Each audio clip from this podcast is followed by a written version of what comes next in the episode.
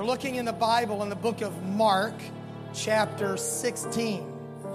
There is a fourfold view of the life and ministry of Jesus Christ Matthew, Mark, Luke, John. Mark is that book written more to a Greek audience, to a non Jewish audience. Stresses the actions of Jesus and explains some things that a non Jew would need to know. Mark chapter 16, verse 1.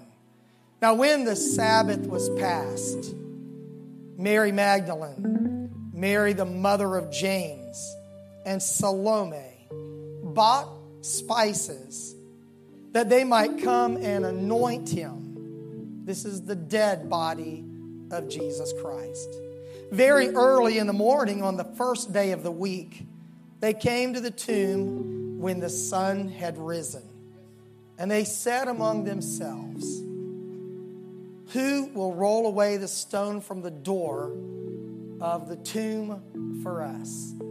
They recognized as they were coming to Jesus that they were facing an unmovable obstacles. My prayer today is that someone would roll away the stone in your life. You may be seated.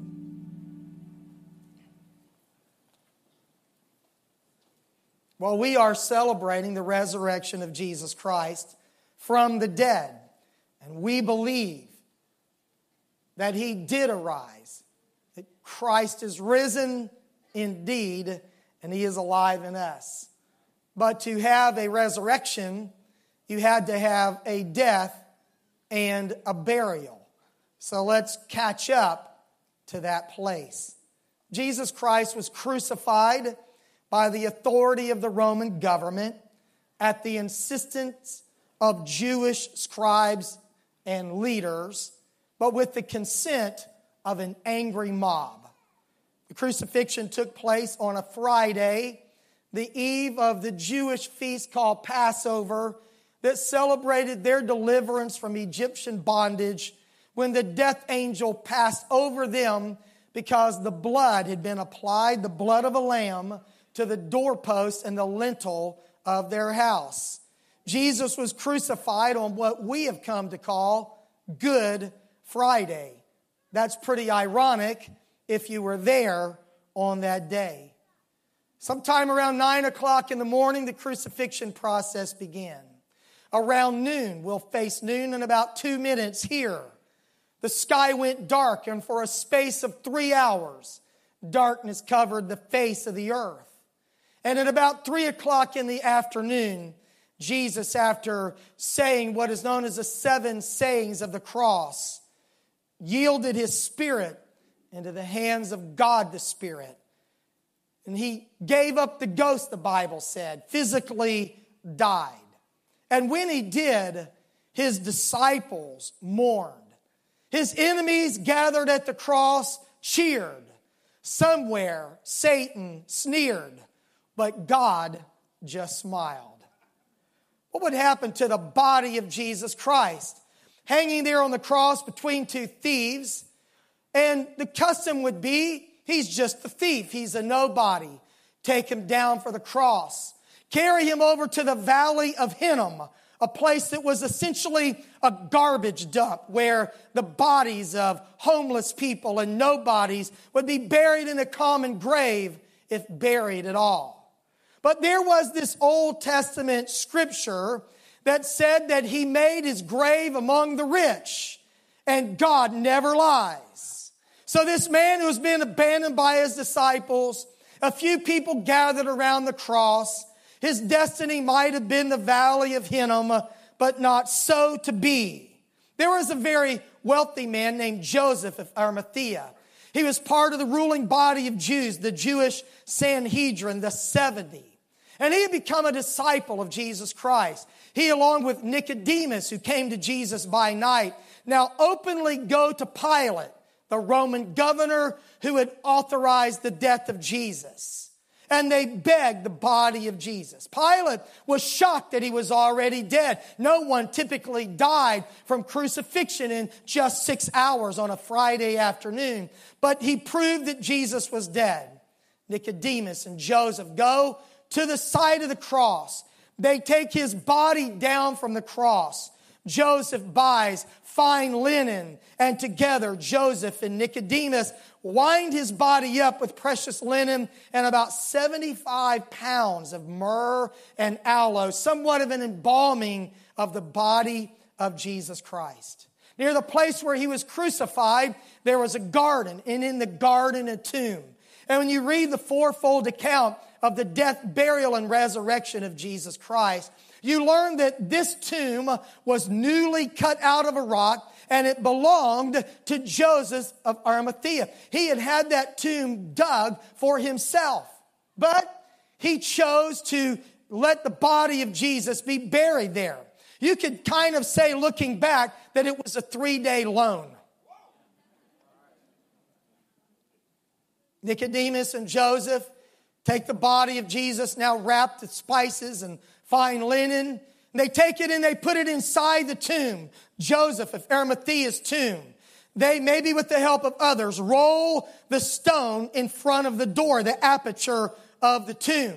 There have been about a thousand tombs excavated that date back to the time of Christ so, what we're describing here today is authenticated archaeologically by many finds. I have been to the garden tomb in Jerusalem and seen the possible place where Jesus was buried or something just like it.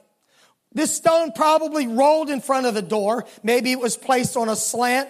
Once there, three or four to six feet in diameter, rather, it would have weighed between 2,000 and 4,000 pounds.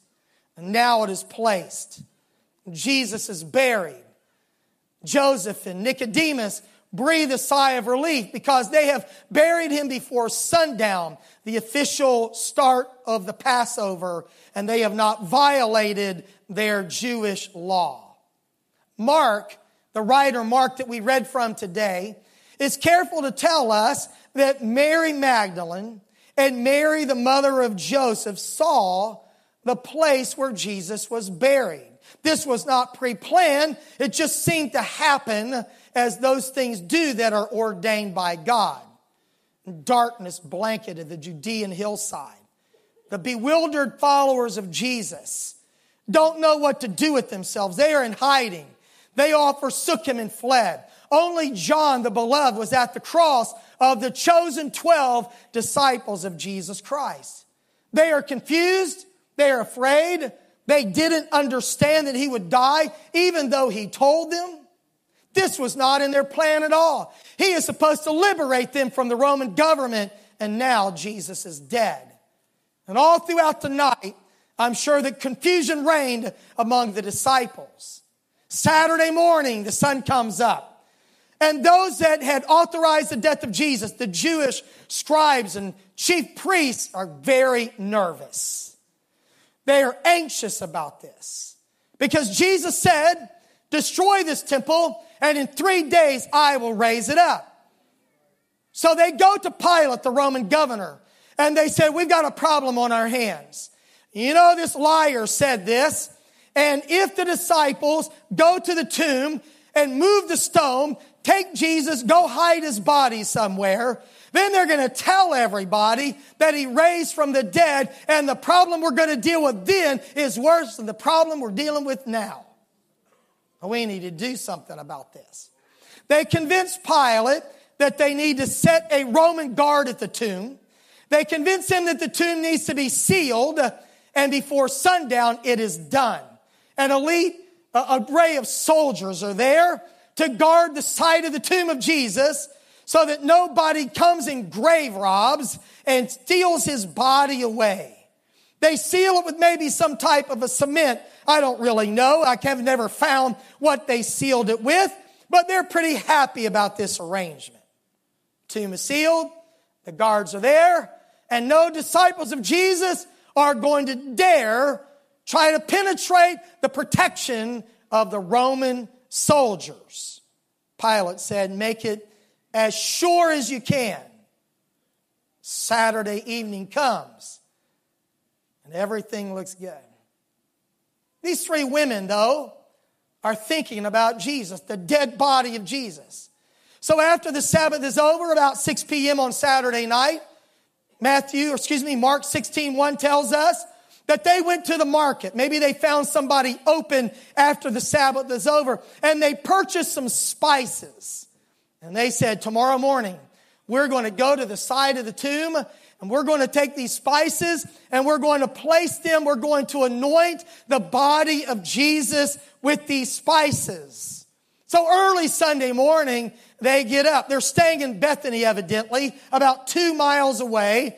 It's still dark and they've decided to come to the tomb. So it is Mary Magdalene, Mary the mother of Joseph, and Salome, and they are making this two mile trek to the tomb, to the tomb site. Cobblestone streets, dirt paths. I'm not sure exactly what they had to cross to get there. Mary Magdalene, Mary, and Salome. We know a little bit about two of these women, but mainly Mary Magdalene. Let me tell you about her because she's a very devout follower of Jesus Christ but she hasn't always been that way. The first time we're introduced to Mary Magdalene is when she is a follower of Jesus. But in Luke chapter 8, verse 2, there are several women that followed him and ministered to him. But the Bible said one of them was Mary, called Magdalene, out of whom went seven devils. This is not a church girl. I don't know what kind of devil she had. Maybe she had lying devils. Maybe she had a devil of infirmity. Maybe she had a spirit of immorality. We don't really know what kind of devils possessed Mary Magdalene. But before Jesus came into her life, she was controlled by seven demonic spirits that did not let her do what she knew she should do, but Jesus delivered her. And when the devils went out, she became a devout follower of Jesus Christ. She evidently was a fairly wealthy lady among other women of wealth, and they gave money to support the ministry of Jesus Christ. She, along with just a few other people, were at the crucifixion and she saw Jesus die. That's how loyal she was.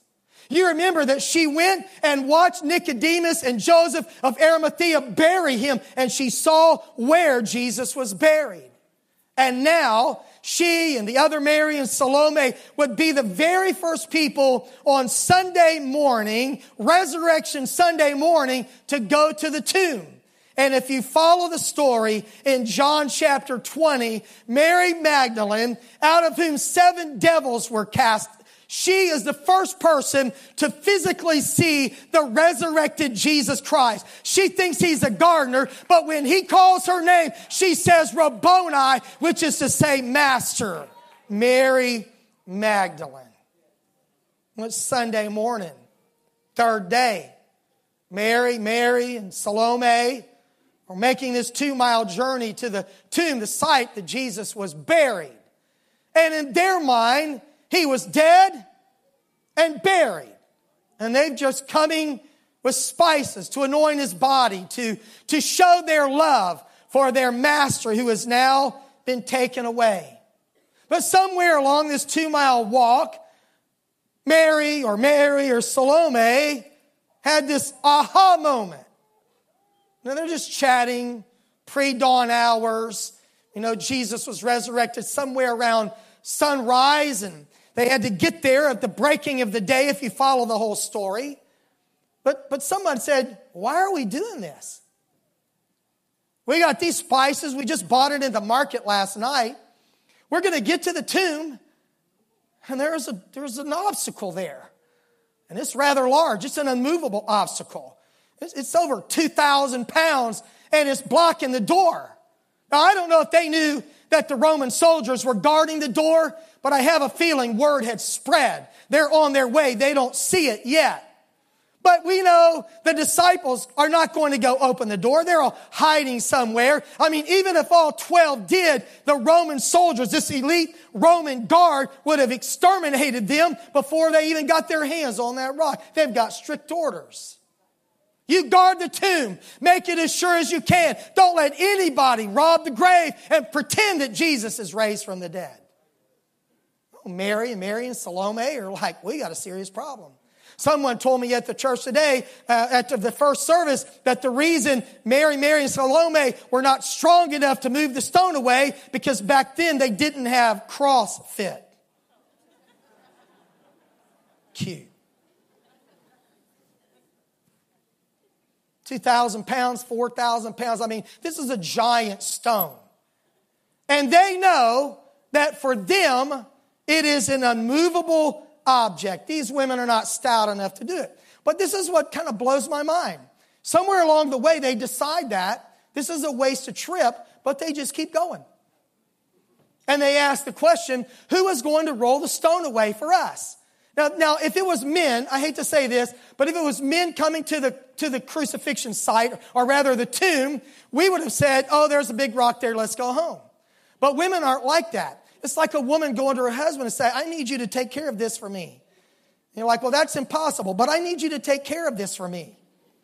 You know, they just have this faith or whatever that's like, I'm not taking no for an answer. They know the disciples aren't going to move the stone, the Roman soldiers aren't going to move the stone, but they still pose the question who will roll the stone away from the door for us? We're going to the tomb. Unmovable obstacle, but we're not backing up. Now, what if it would have been you? I mean, how much have you determined to come to Jesus Christ, to please Jesus Christ, to get to Him?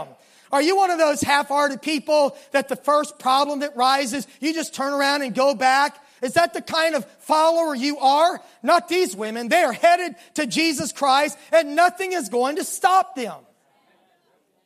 That they are facing an immovable obstacle.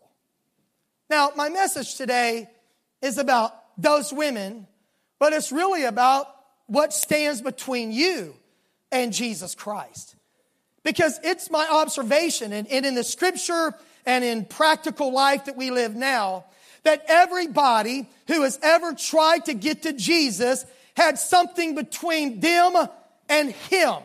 It might not have been a, a, 2,000 pound boulder rolled in front of a tomb, but it was something too big for you to move. Always has been, always will be. Read the stories in the gospel. It was a blinded eye, or too many people in the way, or a man that was paralyzed and he couldn't get in the house. There are all these examples in the Bible of people who wanted to get to Jesus, but there was always some obstacle. And the test was do you want to get there, or are you willing to give up without trying your very best to get there?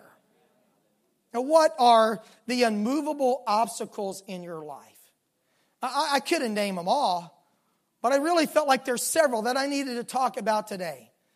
Because I have watched people that want to get to God, but in their life, they are facing an unmovable obstacle of a wound that they have suffered in their life. Somebody hurt them so deeply, and they have kind of deflected that hurt to God. And if God was good and if God loved me, that would have never happened to me. If God is good and God is love, then that person would have never abused me and violated me when I was a child. And so, because you have this hurt, you hold that person hostage by unforgiveness. And you also refer that to God, that God has wronged you. And you go through your life not coming to Jesus Christ because you are blocked by this deep hurt that has come in your life. Some of you were hurt by a spouse who was unfaithful to you and violated your marriage vow. And you just are so deeply hurt by that that you can hardly function in your life. Some were hurt by a friend who betrayed you. Ask Jesus how that feels and ask Judas how it was to betray his Lord. The Bible speaks about people who are hurt in relationships, people that you trusted that turn your back, their back on you and stab you in the back. And then there are people who get hurt in churches. They get hurt by pastors. They get hurt by friends that they go to church with. And you say, why would you say that here in church? Because it's real. And in the Bible, in Psalm 55, the Bible talks about this. He said, It wasn't an enemy that reproached me. I could have dealt with that, but it's somebody I went to church with, somebody my equal that hurt me. And if you're dealing with that, I have found that for many people, that becomes an unmovable obstacle. It is something too big to get over or around or get through or to move out of the way. But I want to just tell you now that if you will release the person who wronged you by forgiving them, that Jesus Christ will forgive you for your sins as you release them. Unmovable obstacles for most everyone. Standing between you and Jesus Christ is a habit or habits that you cannot break. You mean well, you talk a good game, you desire to do what is right, you come to church on Easter Sunday, and you intend to be a person who follows Jesus Christ and is faithful, but you walk out the door and you face reality of a powerless life and you end up doing the very things that you intended to quit doing. I've talked to so many people, oh, I quit that. Well, how long ago did you quit it? Three days. Pick that habit right back up.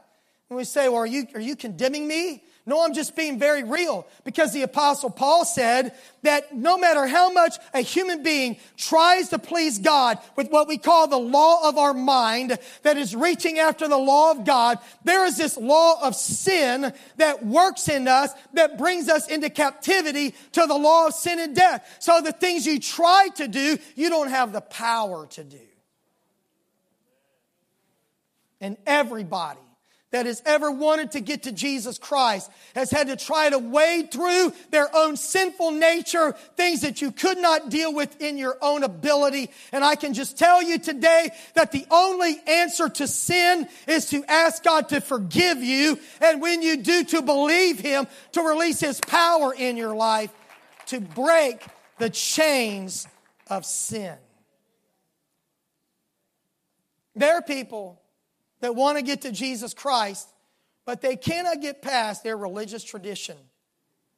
You were raised a certain way, told this is all you've got to do to be saved. You found that it's not working in your life. It's just nominal religion, religion in name only. And then you, you, you were confronted by someone who told you about repenting of your sins and being baptized in water in Jesus' name, being filled with the gift of the Holy Ghost. And they showed you, it's right here in the Bible. This is the plan of salvation. Acts 2 38. You can follow it throughout the scripture, but you told yourself, well, if I believe that, then, then my family, my friends might reject me. If I believe that, then that means that my mother and grandmother and grandfather and all the people back in my past that they believed something that was different. And what happens to them? And you have this argument that's a conundrum. It never solves anything because religious tradition has got you blocked away from a relationship with Jesus Christ. now, I just want to tell you today that you have to answer to God for yourself and what you know. And what grandma, grandpa, what your old church used to tell you, you need to push that away. You need to say, I will not let that object be unmovable for me. And that's what, that's what, that's why Jesus came to his own, and his own received him not. Their religious tradition and preconceived ideas blocked them from truth. They said they were the people of God, but Jesus said, Have you never read in the scriptures what the Bible says? And it is my job today to tell you that the Bible says to repent and to be baptized, every one of you, in the name of Jesus Christ for the remission of sins and you shall receive the gift of the Holy Ghost. For the promise is unto you and to your children and to all that are afar off, even as many as the Lord our God shall call.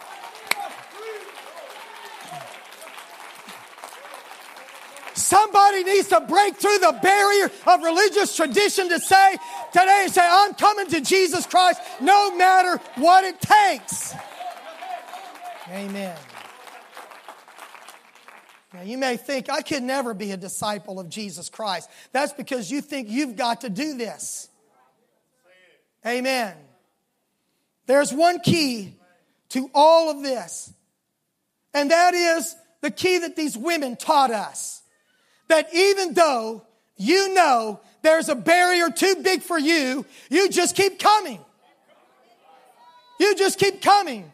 You've got questions. They had questions. We don't know how it's going to happen, but we just know somebody's got to roll the stone away because we're coming to Jesus no matter what.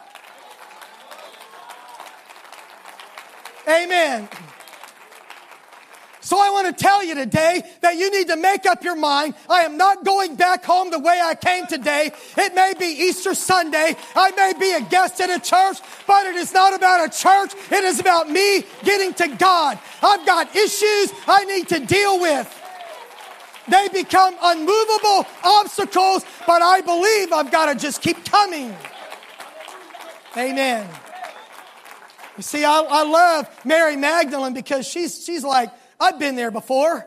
I dealt with stuff before that I couldn't conquer. Those devils had control of me. And I know that Jesus Christ delivered me. He cast them out of me. He changed my life. So I'm just going to come to Jesus again, believing that the same power that delivered me from the devil will open the door of the tomb. Just keep coming. Just keep coming. Don't go back. Just keep coming.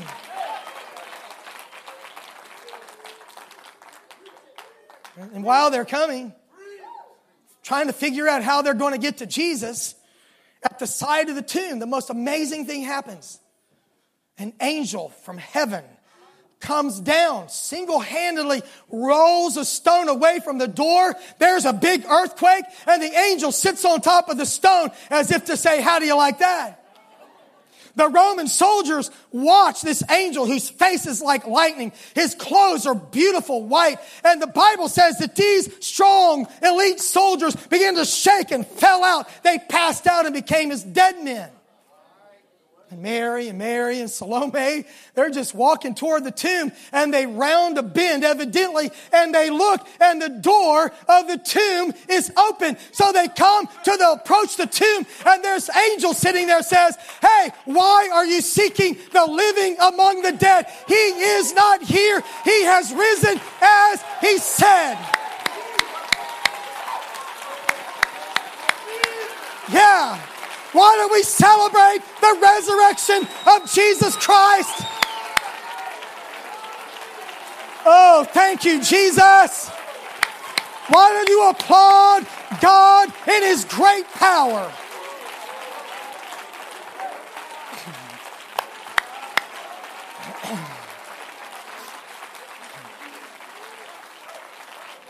So here's my message to you today. You may not know how God is going to deal with the immovable obstacles in your life. How is He going to heal this hurt? How is He going to give me power over these addictions? How is He going to break the power of sin? What am I going to do to deal with all the questions I've got about Jesus Christ? But while you've got questions, just keep coming to Jesus Christ. Just say, I made up my mind. I'm turning from my sins. I'm coming to Jesus Christ. Nothing's going to stop me from getting to Him. And when you say, Father, forgive me, Jesus, forgive me for every sin I've ever committed. Lord, I release the people who have abused me, who have wounded me, who have hurt me. Lord, I'm, I'm tired of being a slave to these addictions that have controlled me. If you could cast out seven devils from Mary Magdalene, you can deal with the issues that I'm facing in my life. Lord, I'm going to keep coming to you. I'm going to pray. And the Bible said that if you will come to him, he will in no wise cast you out. The Bible said that if you will seek him with all of your heart, that he will, you will find him. So you've got to just keep coming and trust that on the other end of the line, if you will do what you can do, God will do what you cannot do. Amen. But you can't stay home. You've got to make up your mind. I am getting to Jesus Christ no matter what. To their surprise, the angel came, the door was open, Jesus was resurrected, and all the wonderful things that happened after that. But the secret of the three women, of Mary, Mary, and Salome, is that even though you know there's something between you and Him blocking your way, you make up your mind I'm coming to Jesus Christ, and I trust that Jesus will take care of the rest. Would you bow your heads? if everyone right now would join me, we're going to pray. And we're going to pray that God would forgive us of our sins. We're going to ask Jesus Christ to cleanse us and to give us power. And I want to make you a biblical promise that if you will repent, God will forgive. But when you repent, when you say, Jesus, forgive me, I'm changing my mind, I am asking you to forgive me of my sins. When you ask God to forgive you, it gives God permission to roll the stone away and to remove the unmovable object in your life. So would you pray with me right now in Jesus' name? Lord, I confess my sins right now, and I pray a, a prayer of repentance for everyone that is in this room, just as I prayed for the very first time. I ask you, oh God, to come into my life. I pray today, Lord, for people that are dealing with unmovable obstacles, Lord, addictions that they have battled many, many years, that they have just made up their mind that they have to live with. But today, Lord, I pray that you would break the power of sin. For this congregation today is filled with believers who were former people of, that were possessed of the devil, that were addicted to substances, who were hurt and abused, whose lives were a wreck. And oh God, I've seen you remove those obstacles that were too big for them. And and I know that you will do it again today. So let's pray right now. Would you come to Jesus by your prayer? Would you come to the Lord and talking to Him right now? That's it. Keep praying right where you're sitting. Keep praying. Amen. Lord Jesus, forgive me, God. Unresolved issues, hurts, and wounds in our lives confusion over religious doctrines. Jesus, I pray today, Lord, that you would let the gospel be preached to people who are spiritually poor. I pray that you would heal brokenhearted people today. I ask you, Lord, that you would let there be deliverance that would come to people who are captives. Lord, let there be physical healing today, recovering of sight to the blind, healing of diseases. I pray, Lord, that you would set at liberty them that are bruised.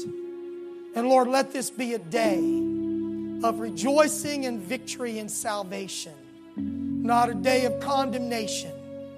For today, Lord, we celebrate your resurrection that you have the keys of death and hell, that you are alive forevermore, that there is nothing that can keep us from getting to you if we will do our part in repentance and confession. Would you please stand?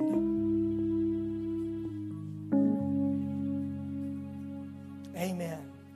I recognize that if you're a guest here today, maybe much of this is so unfamiliar oh my goodness, the music, the worship.